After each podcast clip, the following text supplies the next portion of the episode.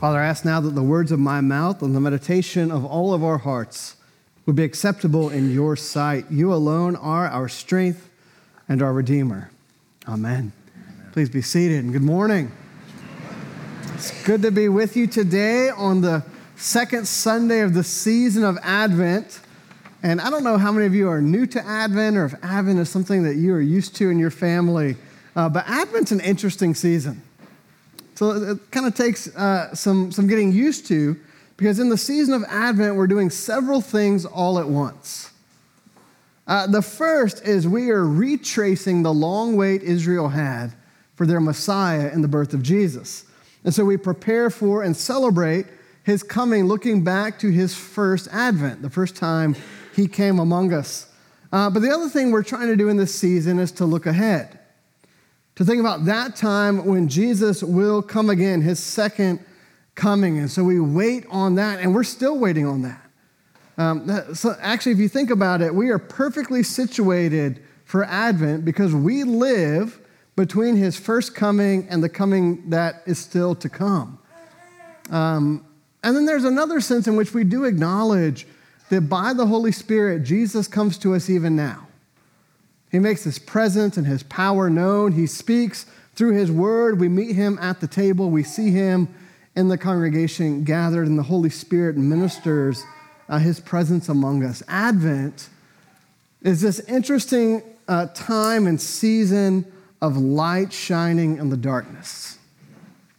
You'll notice during the Advent season, most of our Old Testament readings are from the prophet Isaiah. Um, and there was a, a, church father, St. Jerome. Anyone know who St. Jerome is? Uh, St. Jerome translated the, the Latin Vulgate, um, and he lived and ministered most of the time in Bethlehem. Uh, if you go to Bethlehem now, you can visit the cave of St. Jerome where he did all of his work. And he seemed fascinated with the birth of Jesus and with the way the scriptures fit together to foretell that birth. St. Jerome said Isaiah uh, should be called an evangelist rather than a prophet because he describes all the mysteries of Christ and the church so clearly that you would think he was composing a history of what had already happened instead of prophesying that which is to come. Isaiah, you see, centuries before the birth of Jesus, in a time of immense darkness for God's people, the prophet Isaiah holds out hope, holds out a light holds out a time when this figure, this Messiah, would come and bring joy and deliverance and salvation for a people trapped, unable to escape the darkness around them and the darkness within them. Isaiah looked for the Messiah, the anointed one, a great king who would be born from the line of David, who would bring renewal and redemption, who would reestablish justice for the people of God. And if you're familiar with the prophet Isaiah, you'll know that so many of those prophecies he made, we see them fulfilled in the first advent, the first coming of Jesus. But then other times we read Isaiah and we go, well, that's a great and glorious hope. That hasn't come true yet. And we find that so many of his prophecies also are waiting for when Jesus will come again in great power and great glory. And so I just want to spend some time this morning with Isaiah chapter 11. Um, you'll have to indulge me. I'm going to geek out a little bit on this chapter because it's really fun uh, to look at. Uh, but Isaiah focuses on so many aspects of the coming king, the Messiah.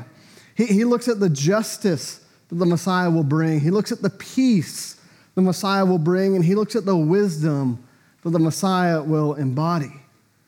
I don't know about you, when I hear those threefold things justice, peace, and wisdom there's, a, there's an element of longing, of yearning. Because we, along with all of creation, we find ourselves longing for uh, perfect justice. We, we wait and we pray for peace, for shalom, for wholeness. And we wait for wisdom to be seen. And so let, us just look at this passage together, Isaiah 11, uh, verses 1 through 10. I want to actually jump in the middle of this at verse 3 because we hear about uh, the justice that the Messiah, this righteous king, will bring, and it's unique. Uh, verse 3 says, His delight shall be in the fear of the Lord. He shall not judge by what his eyes see, or decide disputes by what his ears hear. But with righteousness he shall judge the poor, and decide with equity for the meek of the earth. And it talks about what uh, this figure will wear. Righteousness shall be the belt of his waist, and faithfulness the belt of his loins. Part of the Messiah's uh, job description, their, their hope for when Jesus would come, is that he would be finally justice and righteousness incarnate. That, that he would administer and embody uh, fairness and equity and faithfulness. And Isaiah will flesh this out in several ways. Um, and the first is it, it says that he shall not judge by what his eyes shall see. Um, in other words, he's not going to look at things that are superficial or on the surface or obvious. And I think Isaiah would say that tends to be how we make decisions and how justice is administered, right? We just look at the way the world works. We look at what's obvious. We look at what's on the surface or superficial. And Isaiah said there's a deeper justice beyond that um, that is to come. Um, the Messiah is not going to look like how the systems of the world looks and judges things. But the Messiah will judge with perfect impartiality. He's not going to just see with his eyes. And there's actually a backstory to this idea of God seeing beyond the surface to the way things actually are. You might remember this Old Testament story um, in the book of Samuel that the prophet Samuel has been told there's going to be a new king in Israel. Now, there's already a king, Saul, and Saul's a very likely candidate to be king. He's strong and tall and powerful and wise. But the Lord has decided there's going to be another king. It says, Samuel, go to the house of Jesse um, and anoint the one that I show you. And you might know this story. Um, Samuel comes and he visits Jesse, and he says, One of your sons is going to be the future king of Israel. I need to anoint him here and now, which is actually a little bit dangerous because there's an actual king living in Israel at the time, Saul. But he said, hey, Bring me your son so we can see which of them God has chosen. You remember what Jesse does? He brings out all of his sons one by one. And they're, uh, I imagine they're tall and they're strong and they're powerful. Uh, they look regal. Maybe they're successful. And he brings them all out one by one. I like to think these are like five star candidates to be king. And what does Samuel do? Nope, not that one. Nope, not that one. Not that one either. And they finally run out, and he's like, What's going on here? I've gone through all the sons, and none of them is the one to be king. Jesse, what's going on here? And Jesse goes, Well, yeah, there's, there's another one. Um, I don't know. He's kind of a runt. He's into music. He's out with the sheep. Well, yeah, bring him. And that's David. And David comes in, and, and Samuel anoints him. And we learn that David is going to be the king. But even more so, um, God is teaching his people I don't look at things the way you look at things. I don't perceive things the way you perceive them. I, I look and see the heart. And that's why David is anointed as king to follow in the line of Jesse. He's chosen to replace Saul, the shepherd boy, the unlikely one, the little one. Uh, he's so insignificant. No one even thought to fetch him. Can you be- imagine how left out he felt? Really, all of my brothers got invited and you just left me there? uh, no, they leave him out in the fields, but he was the one God had chosen. He was the one who was the man after God's own heart. And in a similar way, Isaiah says that the righteous Messiah will be able to see He'll, he'll be able to actually enact righteousness and justice um, in a truthful manner because he'll see through what's on the surface. Um, and this should be a great comfort to us. Because when we look around at the world, we know something's off, right?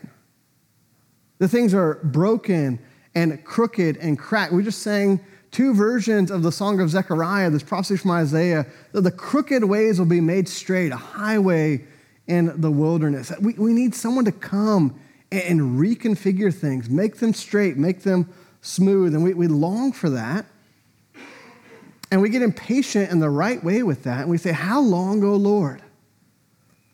That, that's the cry of Advent. How, how long, O Lord? For centuries, God's people said, We're waiting for this Messiah. How long, O Lord?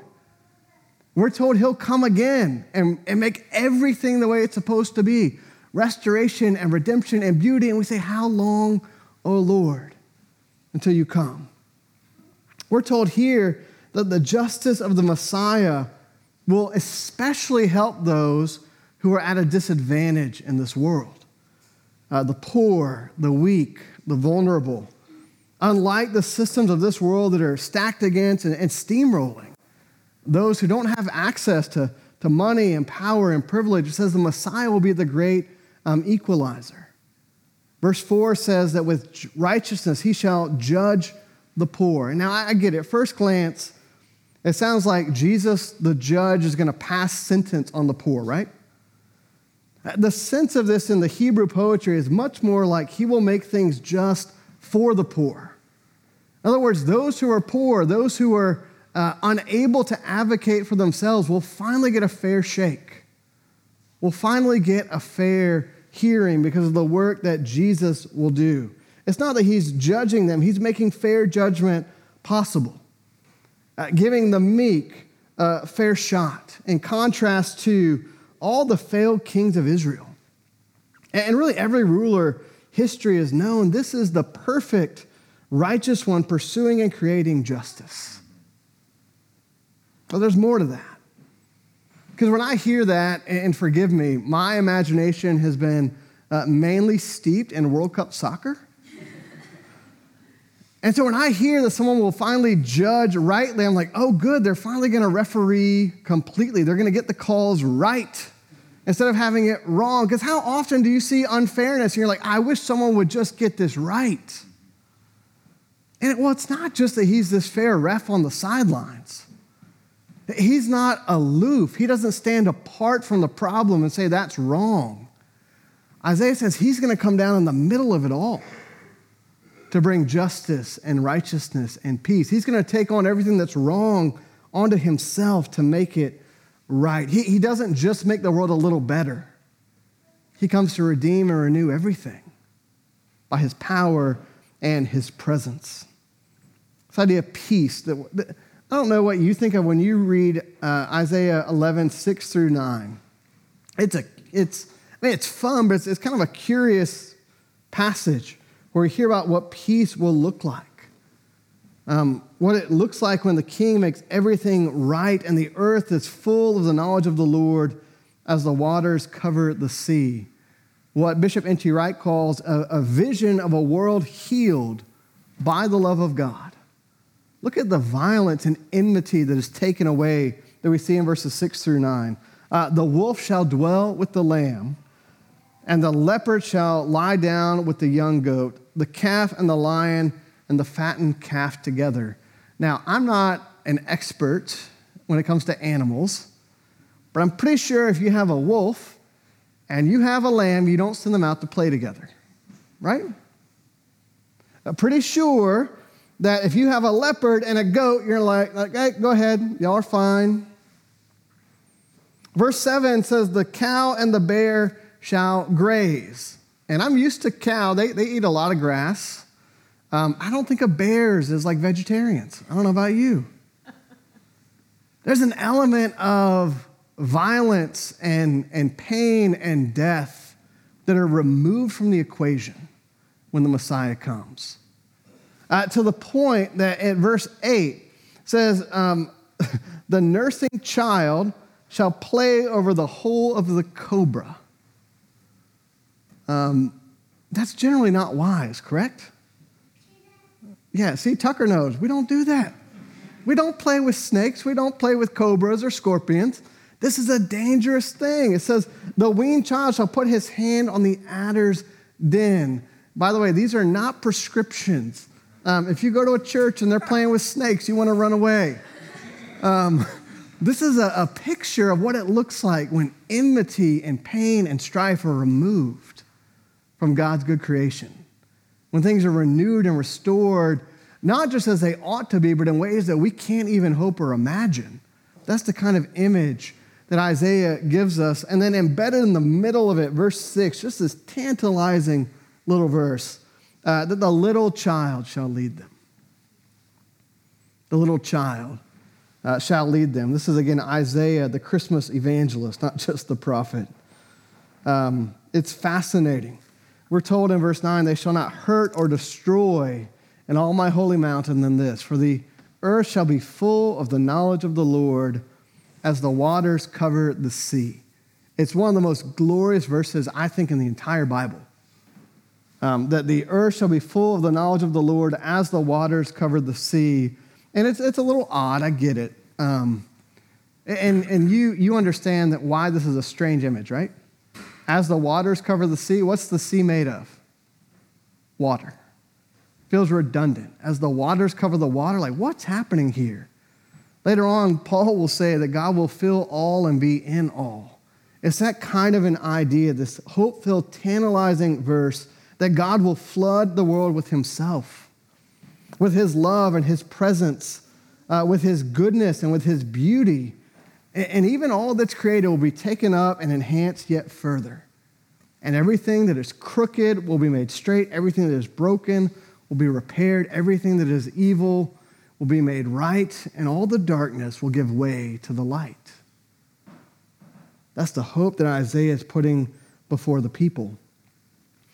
And we get the fullest foretaste of this. We, we get the, the best glimpse of what this might look like in the person of Jesus. Um, which I love because if this really is an image for those who are weak and vulnerable and, and poor and, and without power, I mean, what better image could you think of than one who would come as a baby? One who would come as a child. One who would come helpless and vulnerable and completely dependent on another. Uh, one who would come not to a palace, but one who would come in, in a manger, in a cave, to a blue collar, blue tunic family from the middle of nowhere in Israel part of a people that literally is being stomped on by the true power of the day, the Roman Empire. That's an odd way to go about things, an odd way to redeem and renew everything. I love it because it's not that God relates to the poor and the meek in this kind of paternalistic, patronizing way. He's not doing community service here. No, he comes as one who is poor and meek. He comes as Mary's gentle baby son. And he comes as one who is wise. Let's jump back up to the beginning of our passage, verses uh, 1 and 2. Because if you think about what's the best way to sum up this figure according to Isaiah, he's going to say he's wise. Wisdom is found in this person that we're waiting for. Verse 11, or chapter 11, verse 1 there shall come forth a shoot from the stump of Jesse, and a branch from his root shall bear fruit. We'll talk about that in a minute. But verse 2 says, The Spirit of the Lord shall rest upon him the Spirit of wisdom and understanding, the Spirit of counsel and might, the Spirit of knowledge and the fear of the Lord, and his delight shall be in the fear of the Lord. Um, now, in the ancient church, there are volumes of sermons reflecting on these verses because they loved all the seven different kinds of wisdom and knowledge that we see in this passage. But as I look at it, there's one thing that's repeated twice, which kind of helps us because when things are repeated, it's, it's like the scriptures are underlining it for us, like, hey, pay attention. What's repeated? That the Messiah has, it says that he has the fear of the Lord. The spirit of knowledge and the fear of the Lord, his delight shall be in the fear of the Lord. He has a right reverence and awe. Proverbs chapter 1, verse 7 says, The fear of the Lord is the beginning of knowledge. Wisdom begins and ends with understanding who we are in relation to God. The Messiah understood perfectly who he was in relation to God. If, you're reading this and going, man, how in the world would I apply a prophecy about the Messiah in my life? I think that's maybe the, the door to walk through. Do you know who you are in relation to God? Do you have a right understanding and proper uh, fear of the Lord as the beginning of knowledge? Do we realize that we are made in His image, completely dependent on His grace and goodness and provision? That wisdom comes from his work in our life and his Holy Spirit's presence in our life. Just in the same way that the King, the Messiah, would be anointed by the Spirit, we are called to be anointed by the Spirit and indwelled and empowered by the Spirit. Um, and I just think it's interesting how much they emphasize that this is God's wisdom because everything about the first coming of Jesus looked like folly and looked like foolishness. It didn't look like wisdom. It didn't look like strength or glory or power. It's foolishness to the world. The idea that God would become flesh and dwell among us. The idea of a king being born in a manger. The idea of a virgin giving birth. Of a Messiah being crucified. Of someone who's dead being raised to life. That's not wisdom according to the way of the world. That's folly and foolishness, but it is the strength and power of our God. And in his first coming among us, we see that God comes himself, the Ancient of Days, entering heaven and earth, entering time and space for us and for our salvation.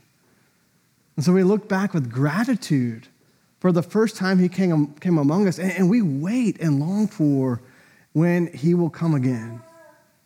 And so, one more thing I want to talk about as we uh, begin to close here, because there's something interesting. It's just a little, it's a detail, but it's, it's, it's a colorful detail. It's an interesting detail regarding the, uh, the identity of this promised one, uh, the Messiah.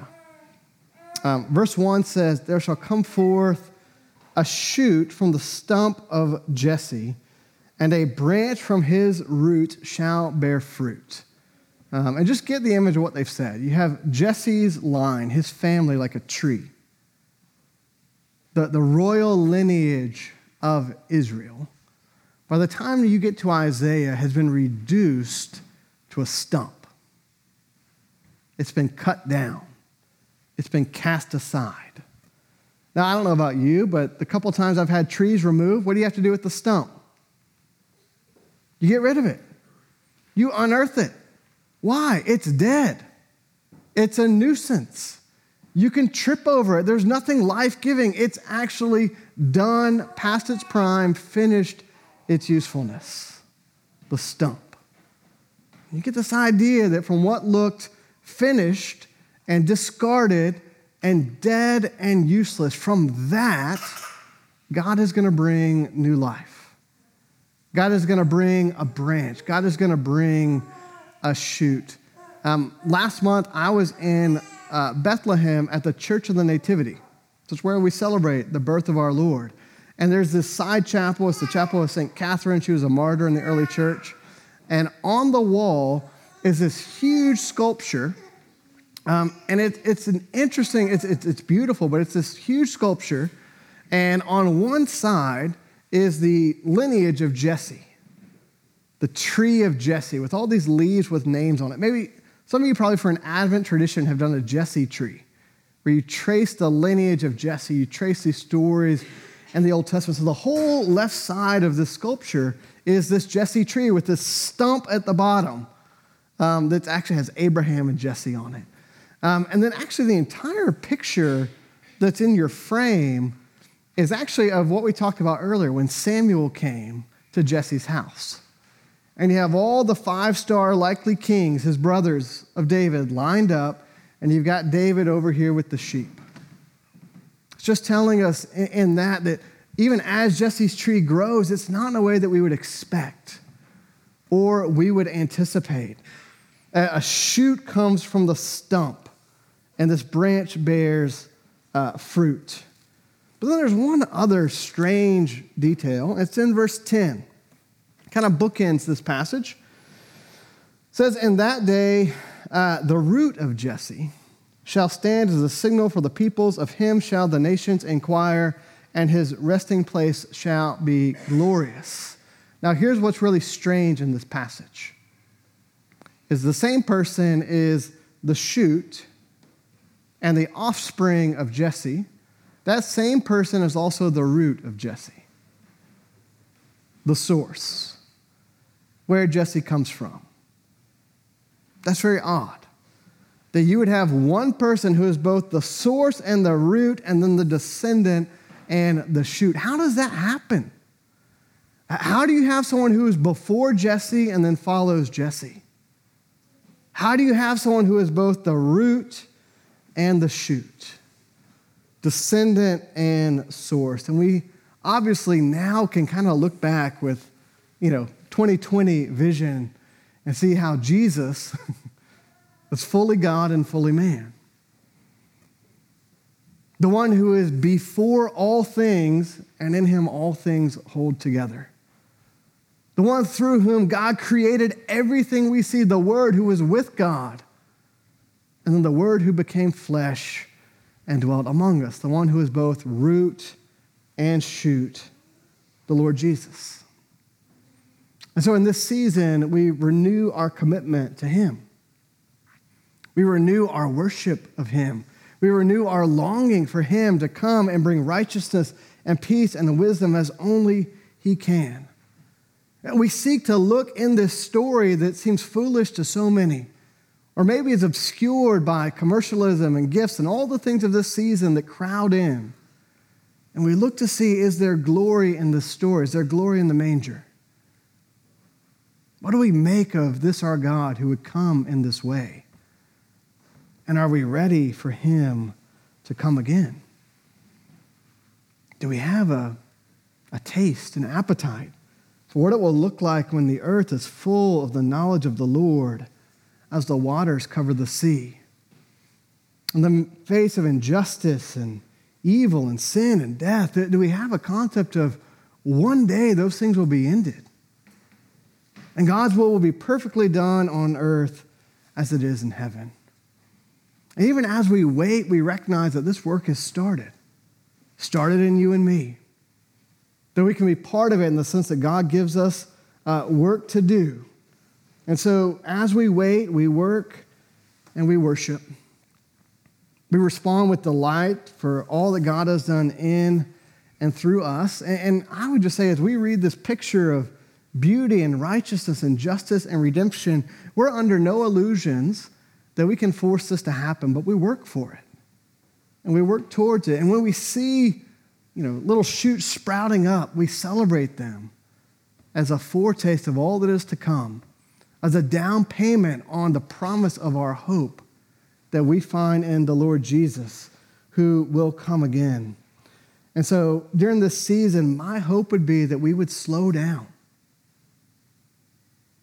that we would wait that we would retrace this story, that actually we would be aware that he's coming again. We'd make preparation for that. We'd live in light of that, that Christ was born, Christ has died, Christ has risen, and Christ will come again. Oh, come, oh, come, Messiah, come. In the name of the Father, and of the Son, and of the Holy Spirit. Amen.